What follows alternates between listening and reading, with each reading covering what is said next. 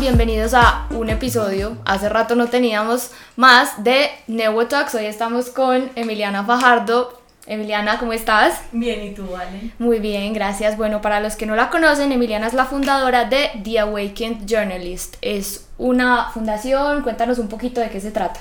Bueno, The Awakened Journalist Vale es como un canal en redes sociales, en plataformas digitales, y esto surgió después de que renuncié a los medios de comunicación el año pasado. Después te cuento un poquito más de esa historia, pero es básicamente em, nació un poco a través de mi sufrimiento dentro de los medios de comunicación, eh, que no resonaba mucho con las líneas editoriales, con el tipo de noticias y cómo se estaba comunicando la información y quiero hacer un tipo de periodismo más consciente para inspirar y empoderar a las personas a través de historias de superación personal de las personas que termino entrevistando.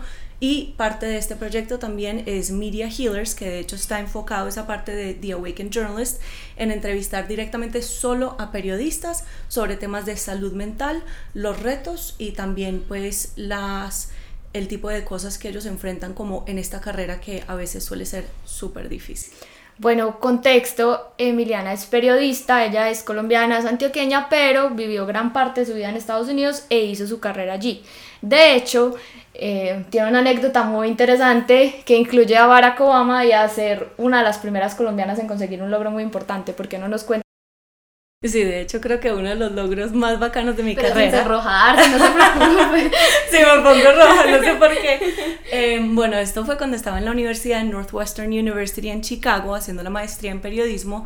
Eh, de hecho, había recién estado graduada de mi universidad haciendo como el bachelor, pero había terminado trabajando como recepcionista en una empresa sumamente infeliz y no lograba encontrar la forma de volver a entrar a los medios de comunicación.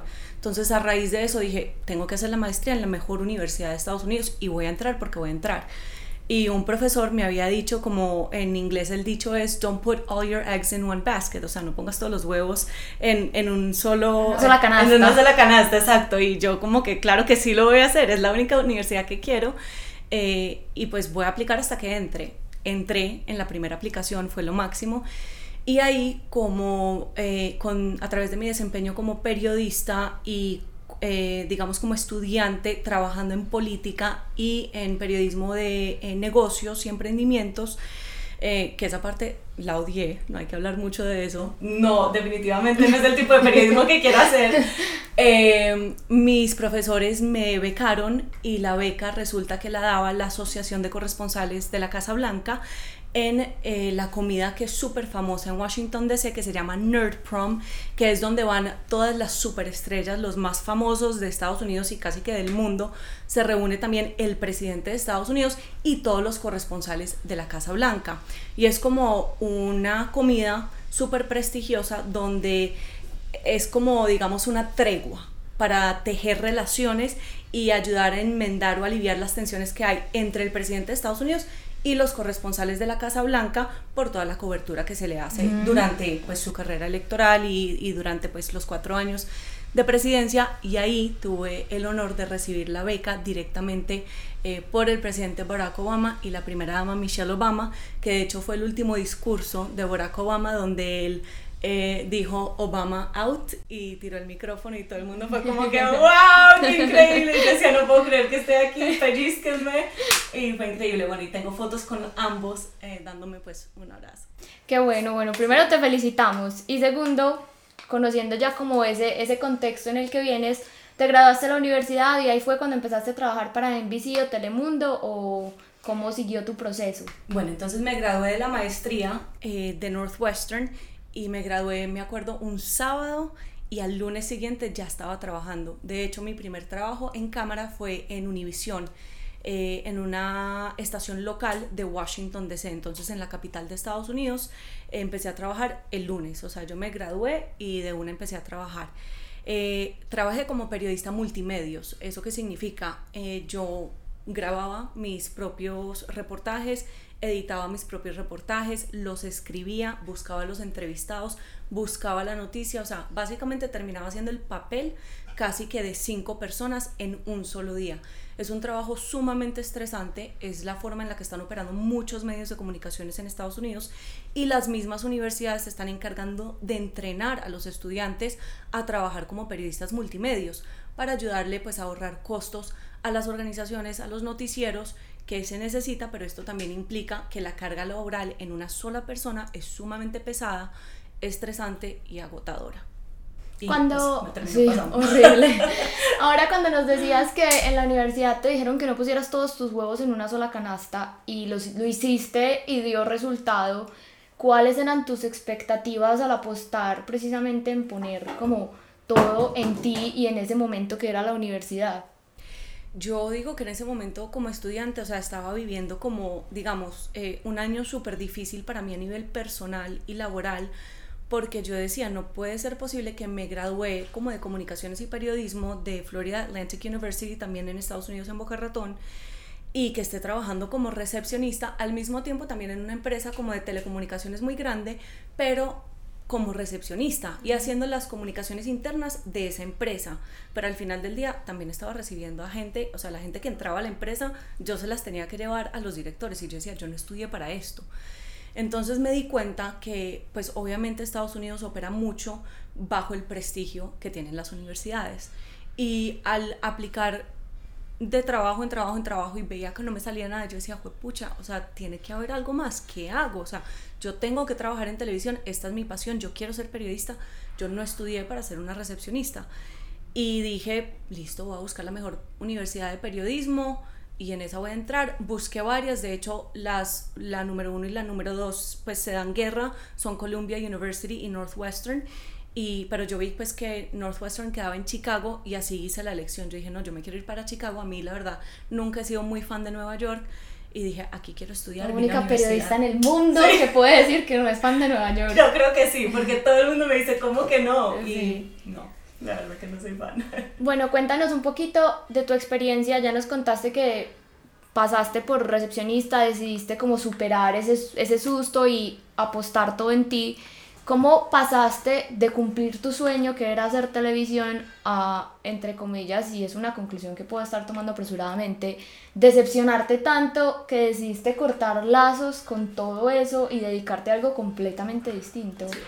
Vale, súper tesa esa pregunta porque pues si te cuento toda mi historia creo que nos quedamos aquí toda la noche y, terminamos tomando tequila. Pero em, empezó todo en Univision. Eh, la verdad que y primera vez que menciono esto públicamente por nombre, pues porque no, no es por em, desprestigiar o desmeritar a una empresa. De hecho, esta era una afiliada de Univision que se llama Entravisión.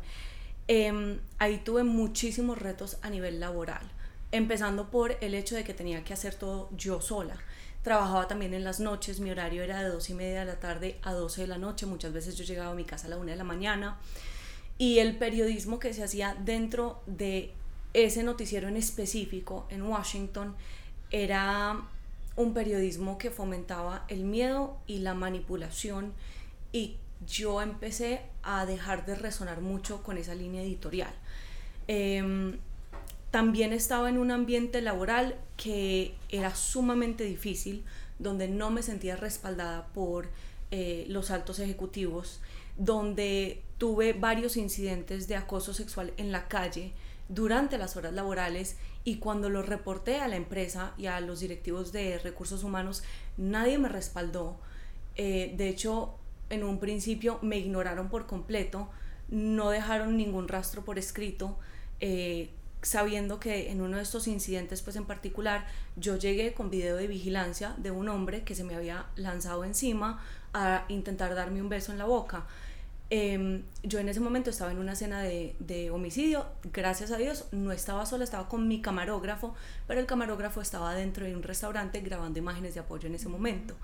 Fue una situación sumamente incómoda y cuando yo decido reportar este incidente, pensando que mi directora de noticias, por ser mujer, de cierta forma me iba a respaldar o iba a empatizar con la situación y por lo menos cambiarme el horario de la noche a la mañana, me encontré con una respuesta completamente minimizando lo que había ocurrido y completamente ignorando los hechos. Fue creo que dos meses después que obtuve una respuesta directa de, mi directora de noticias y me invitó a su oficina y su respuesta fue como que, ¿qué quieres que haga? Te pongo guardaespaldas. Y yo me quedé en shock, no sabía qué hacer. Ni siquiera supiste qué decir. Sí, no, no, en ese momento yo no sabía qué hacer y fui tan ingenua que pensé que por ser mujer de pronto las cosas iban a ser diferentes. Porque ella era mujer también. Porque ella era mujer, exacto. Cero solidaridad de género. Cero. Y yo creo que ahí empezó una situación muy difícil para mí donde yo constantemente me veía cubriendo noticias de homicidios, de eh, situaciones donde estaba muy presente la Mara Salvatrucha, yendo a ciudades demasiado peligrosas, donde estaba en un nivel de estrés sumamente alto, estaba constantemente en alerta, donde me empezaron a dar ataques de pánico, ataques de ansiedad y yo no los tenía identificados en ese momento. Em, y creo que empecé a colapsar, a colapsar, a colapsar, a colapsar, a deprimirme, em, a buscar ayuda psicológica, eh, pues apoyándome en mi familia, pero toda mi familia estaba lejos, o sea, mi familia vive en Florida y acá en Colombia. Entonces, situaciones no solo en la calle de acoso sexual, sino también dentro del noticiero donde no resonaba con la línea editorial y la forma en que operaba ese canal en sí, me llevaron eventualmente a tomar la decisión de renunciar. Ahí paso a RCN y NTN24 como corresponsal de Casablanca, que de hecho pues hoy en día agradezco a estas situaciones que ocurrieron también en Entravisión porque eh, me impulsaron a tomar ese próximo paso en mi carrera y pues aquí encuentro de, cierto, eh, de cierta forma un equipo muchísimo más solidario, un muy buen jefe, eh, que la verdad sentía que me respaldaba muchísimo en mi crecimiento laboral y personal. Y, y una carrera muy bonita, o sea, lleno de logros muy, muy satisfactorios, eh, satisfactorios para mí. Sin embargo, era otro nivel de estrés. O sea, porque entonces ya era la presión de que era la única corresponsal de la Casa Blanca en Washington para RCN y NTN 24. Ambos canales constantemente, siempre que había alguna noticia en desarrollo, me querían en y era información diferente porque uno no puede decir lo mismo en una Exacto. otra. Exactamente, información súper diferente. Tú lo conoces más que nadie. Em, y eran múltiples directos en el día. Entonces, si pasaba algo en la Casa Blanca, y esto era en la administración de Trump. Entonces, recordemos que Trump de todo y cambiaba la noticia. claro. O sea, entonces lo que yo tenía preparado en un minuto me cambiaba a los dos minutos antes de salir al aire. Y no era peor que improvisar en público. Exacto, nada peor, o sea, de hecho cometí múltiples errores y mi jefe siempre me decía, Emi, relájate, el que tiene boca se equivoca. Y yo era, pero es que me equivoqué al aire en directo. Me vieron muchas personas. me vieron demasiadas personas y bueno, creo que hoy en día nadie se acuerda de los errores porque en verdad uno es súper crítico, en verdad. Em, y fue una carrera muy bonita, pero fue otro nivel de estrés que, digamos, si pasaba algo en Casablanca y en el Capitolio al mismo tiempo, ambos canales me querían en ambos lados y no se explicaban cómo, pues, no tenía la capacidad de llegar a múltiples noticias al mismo tiempo. Entonces, ahí empecé a colapsar por otro lado, pero por un, creo que una autoexigencia propia y un nivel de perfección que me exigía yo misma que era físicamente imposible cumplir. O sea, con solo decirte que nosotros éramos dos en la redacción de NTN y RCN, mi jefe y yo, él presentaba los noticieros. Yo estaba ahí para presentar cuando él faltara, pero en la calle estaba yo sola. Y mientras un CNN o un NBC tiene cinco corresponsales en la Casa Blanca, cinco en el Capitolio, uno en la Organización de Estados Americanos. Y tres en estudio. Y tres en estudio, exacto. Entonces, imagínate, yo estaba haciendo el trabajo, cubriendo todo Washington, no se puede, o sea, no, no de abajo. Es humanamente imposible. Imposible. Quiero que hagamos como un ejercicio y pues yo también soy periodista y creo que es hora de que la gente empiece como a desromantizar el periodismo porque hay dos extremos. El que odia el periodismo porque es un ente polarizador, el que no le gusta lo que lee, no le gusta lo que ve porque siente que precisamente obedece a esa agenda política o a esa agenda personal de los dueños de los medios de comunicación y quien cree que el periodismo es lo máximo porque uno se la pasa viajando, porque uno conoce gente, uno come en restaurantes buenos, las mejores ciudades del mundo y nada más alejado de la realidad, ¿cierto? Es un punto medio. Entonces quiero que primero hablemos de eso que dijiste ahora, cuando hablabas de intravisión, que decías que el medio se, pues no se dedicaba, pero como que su línea era infundir miedo. Cuéntame un poquito más de eso, ¿Cómo, cómo llegaste a entenderlo o es que a ti directamente en algún momento te dijeron vamos a enfocar las noticias o el cubrimiento de las noticias de una forma en la que la gente sienta que tiene que estar en estado de alerta. Eso es lo interesante, ¿vale? Que no, nunca se dice de forma directa.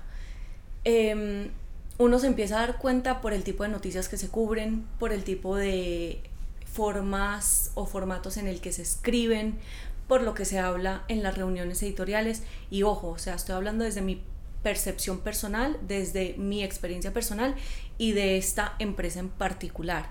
No estoy diciendo que todos los medios de comunicación sean así porque pues no lo son. Y la verdad que hay excelentes periodistas en el mundo que tienen las mejores intenciones de informar, de ilustrar y de generar cambios positivos en comunidades y en el mundo. Em, pero en esta empresa en particular muchas veces pues nos reuníamos en las eh, reuniones editoriales y bueno, ¿qué hay para cubrir? No, un homicidio, no, eh, una redada de inmigración en tal, eh, no, bueno, tal cosa, listo, búscate el inmigrante que esté llorando. O son comentarios así muy sutiles que siempre invitan a que el periodista entonces tenga la presión o se autoimponga esa misma presión también, porque uno no necesariamente tiene que obedecer. ¿Qué pasa? Que yo en esa época estaba empezando mi carrera y a uno le da miedo decir que no o poner límites sanos. Eh, porque pues muchas veces nos han enseñado a que diciendo que sí a todo, pues es como vas a lograr el crecimiento en la carrera, sobre todo como periodista y sobre todo si quieres llegar a ser presentadora. Entonces, muchas veces esos mismos, yo creo que esas mismas presiones se las autoimpone uno mismo y, ah, bueno, mi directora de noticias quiere esto, listo, fue pucha, tengo que ir a buscar al que esté llorando y al que me diga tal. Pero esa no es la realidad. O sea, la realidad es que la directora de noticias o el director de noticias o el gerente general no sabe uno con qué se va a encontrar en la calle. Entonces uno no puede enviar al periodista con esa percepción de encuentra tal. No. O sea, esta es la noticia, esto es lo que está pasando, busca a ver qué encuentras y me cuentas con qué llegas y vemos por dónde direccionamos la noticia. Eso es mucho más diferente a decir, ve y encuéntrame el inmigrante, que lo hayan deportado, que esté sufriendo, que su familia esté llorando y ta, ta, ta. Y ahí entramos en una línea editorial que fomenta el miedo, que fomenta la manipulación y que termina en sí también afectando al mismo periodista, porque el periodista, si bien no vive la situación de forma directa, tiene que estar en contacto con ella. Exactamente. Exactamente, y ahí creo, sobre todo en ese canal, que empezaron muchos de mis traumas, de mis miedos psicológicos em, y muchos, como donde se empezaron a desencadenar muchos ataques de pánico y de ansiedad por el nivel de estrés que tenía, por el nivel de cobertura que se hacía y pues por, por la misma presión que yo misma también me, me imponía. Las comparaciones no son buenas y obviamente hay que guardar como las respectivas eh, dimensiones de todo, pero yo también creo que así como un médico tiene que llegar a la casa y lidiar y como entender y procesar que se le murió un paciente, que le tiene que dar la noticia a tal persona que tiene cáncer, que le tiene que decir que su hijo no sobrevive, al periodista también le toca estar en contacto y como ser ese puente entre la gente y lo que está pasando de unas noticias muy fuertes que al final uno termina por decir, pucha, esto es tan duro que yo ni siquiera quiero contarlo y me gusta, me gusta entender tu posición en el sentido de, de, ver que para un humano procesar esa información para dársela a otro humano de forma que él sienta que no, la está, que no lo está afectando tanto también es muy complejo. ¿Cómo lidiaste con todas esas emociones que en algún momento tienes que sobrellevar, sobre todo la que me estás diciendo, malas salvatruchas, homicidios, redadas de inmigrantes, gente llorando? Eso es lo más lindo de todo, Valen, que hoy en día me doy cuenta de lo poco que estaba trabajando esas emociones y que no estaba lidiando con ellas y que no las reconocía y que no me estaba permitiendo ser vulnerable o sentir ese miedo o sentir esa tristeza o sentir esa depresión que me daba eh, por ciertas coberturas. O sea, me tocó ver durante los primeros dos años de mi carrera muchísima muerte y muertes muy traumatizantes. O sea, cuando yo te digo que la Mara Salvatrucha estaba, está muy presente en la capital estadounidense en este momento, es impresionante. Y lo más triste de todo es que son niños de 14, 15 y 16 años los que están llevando a cabo los homicidios. Y lo hacen de una forma cruel.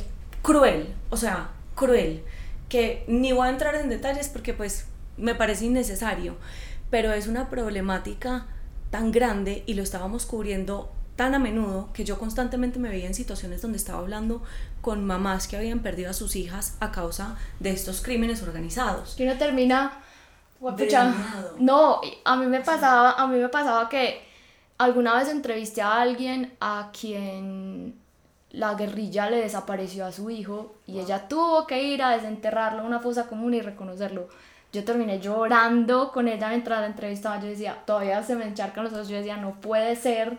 Y son cosas que la gente no, como que no ve, porque ellos ven solamente los cinco segundos que uno está al aire diciendo, y esto fue todo, fue Emiliana Fajardo desde Washington, hasta luego, y uno después, ok.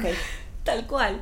Y mira que eso es demasiado lindo. O sea, lo que te pasó a ti me pasaba a mí constantemente. O sea, y yo me encerraba a llorar o en un carro, o en un baño, o en mi casa. Pero tengo un problema muy grave que es que cuando lloro se me hincha la cara y se me hinchan los ojos. Entonces a mí me tocaba reprimir muchas veces ese llanto porque no podía salir al aire así. Pero son historias que, como tú dices, lo marcan a uno. O sea, y uno se queda con esa historia, con esa memoria, con ese recuerdo. Y yo creo que en ese momento no busqué la ayuda lo suficientemente rápido, no supe cómo procesar muchas emociones y me llevó a muchos ataques de pánico que los reconocí casi que 3, 4 años después en mi carrera. Y terminé colapsando el año pasado, en el 2020, y terminando en una sala de emergencias pensando que tenía COVID porque no podía respirar, cuando en realidad lo que tenía eran ataques de pánico precisamente como que ya entendiendo todo lo que te ha pasado y llegando al punto en el que estás con The Awakened Journalist y Media Healers, cuéntanos un poquito cómo, cómo, cómo es ese proceso a qué se dedica, porque Awaken es despertar, entonces cómo despertó este periodista distinto en ti y cuál es tu visión del mundo hoy, cómo quieres hacer periodismo que de verdad marque la diferencia. Yo creo que ahí lo más lindo de todo es que hay veces la vida te lleva a tocar fondo tan profundamente y un hueco tan hondo que lo único que te queda es salir.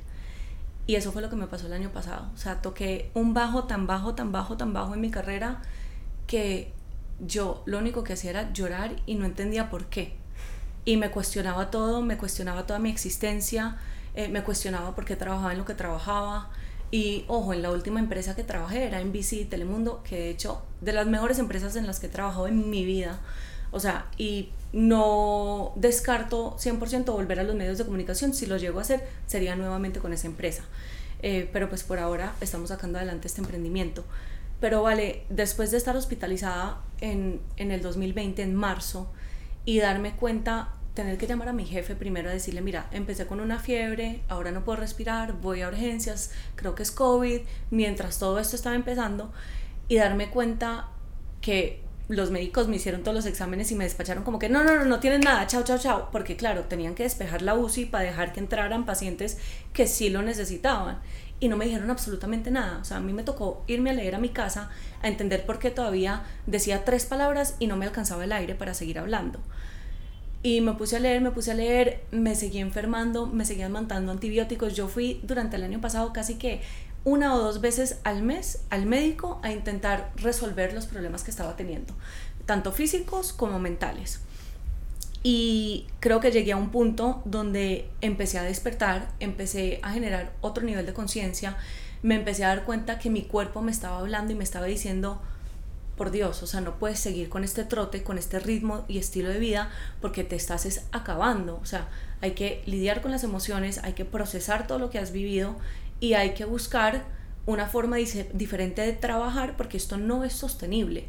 Y ahí fue cuando empecé a encontrar balance y de cierta forma como yo creo que un apoyo interno en mí, eh, meditando, haciendo yoga, eh, en cursos, he hecho todos los cursos habidos por haber hecho cursos de angeología, he hecho cursos de encuentra tu ikigai para encontrar como la pasión de tu alma, eh, cursos de cocina, o sea, me he enfocado en hacer cosas y encontrar hobbies que me den felicidad como para ayudarle a mi cuerpo a recuperarse de todo el trauma que venía viviendo, con el que no había lidiado y que por ende me llevó a colapsar a tal nivel que pues me tocó, la vida me obligó a reinventarme y ahí nace The Awakened Journalist, eh, que me llegó también como meditando en, en, ese, en esa búsqueda por hacer las cosas diferentes y por hacer algo o un periodismo del cual yo me siento orgullosa. ¿Y cuál es el periodismo del que te puedes sentir orgullosa?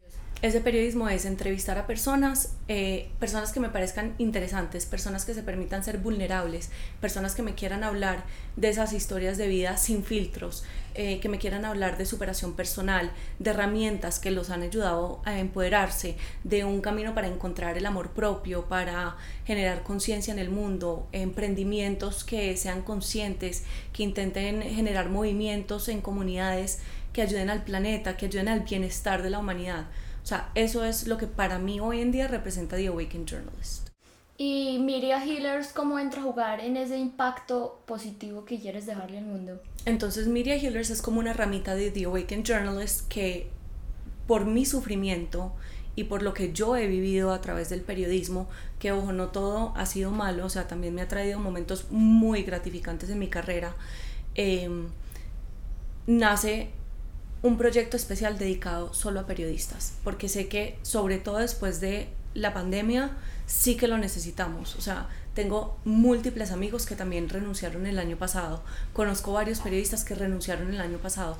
Y no solo es por COVID, sino también porque colapsaron por la forma en que se están operando los medios de comunicación, la presión que muchas veces se le pone al periodista y que no hay suficientes recursos o conocimiento para hablar de temas de salud mental y darle a los periodistas los recursos que necesitan para lidiar o trabajar esas emociones o esos días de salud mental que se necesitan después de cubrir historias tan difíciles como lo que cubriste tú acá en Colombia. Quiero hacerte como tres preguntas ya para cerrar. La primera, ¿cuál crees que es el principal enemigo del periodista en este momento? O del periodismo, pues para no hablar de personas puntuales. Del periodismo, esa es una muy buena pregunta. A ver, déjame pensar porque yo creo que de pronto nosotros mismos, sí, nosotros mismos. ¿Por qué? Porque nos hemos permitido que nos entrenen de una forma, sobre todo en Estados Unidos, porque yo no he trabajado acá en Colombia lo suficiente como para opinar sobre cómo trabajan acá los medios de comunicación. Em, nos hemos permitido y hemos tolerado que nos lleven a trabajar de una forma donde no seamos capaces de decir, no, hasta aquí llego y poner ese límite sano de no, no voy a ir a cubrir esta historia sola porque no me siento segura o no, no lo quiero cubrir de tal manera porque me parece que no es beneficioso para el público o hay que cambiar el lenguaje en la forma que se está contando esta noticia para generar de pronto una noticia desde el entendimiento, eh, desde la comprensión y no desde el miedo y la manipulación.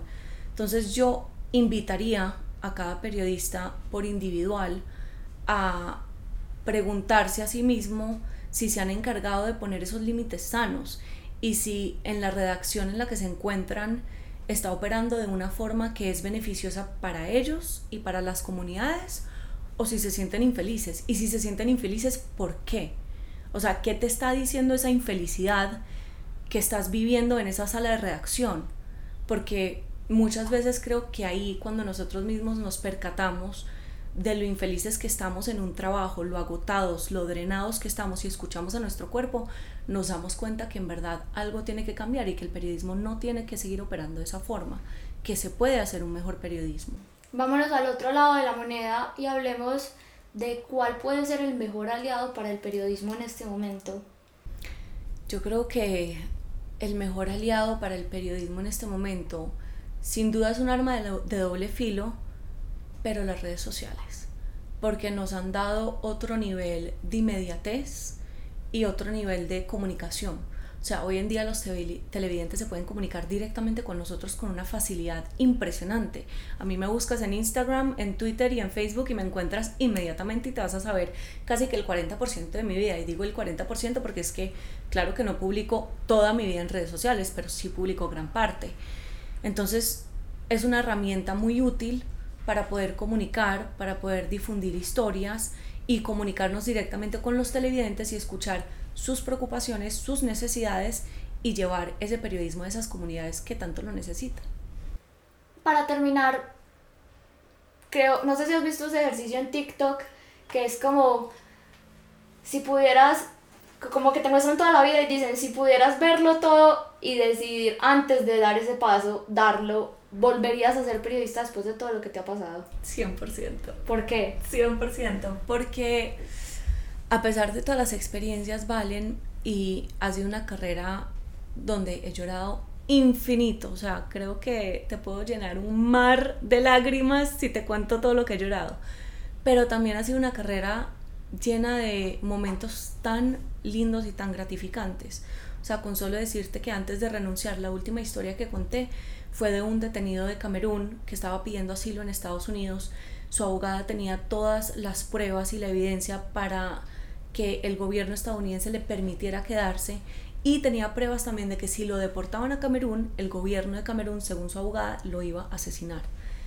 Y el solo hecho de que NBC y Telemundo le diera luz a esa historia, a ese señor camerunense, logró que este hombre hoy en día esté libre en Estados Unidos esperando un juicio para recibir un posible asilo político en Estados Unidos. O sea, que tú me digas que mi historia ayudó a salvarle la vida a una persona, eso no tiene precio. Eso no tiene precio y lo volvería a hacer mil y una vez. Y yo creo que todas las experiencias que he tenido al final del día me han llevado a ser mejor persona, a querer generar un cambio. Yo no sé la verdad qué me espera con The Awakened Journalist, tampoco sé qué me espera con Media Healers. En este momento ni lo estoy monetizando, o sea, lo estoy haciendo porque me nace, porque siento que yo lo necesito y que el mundo lo necesita.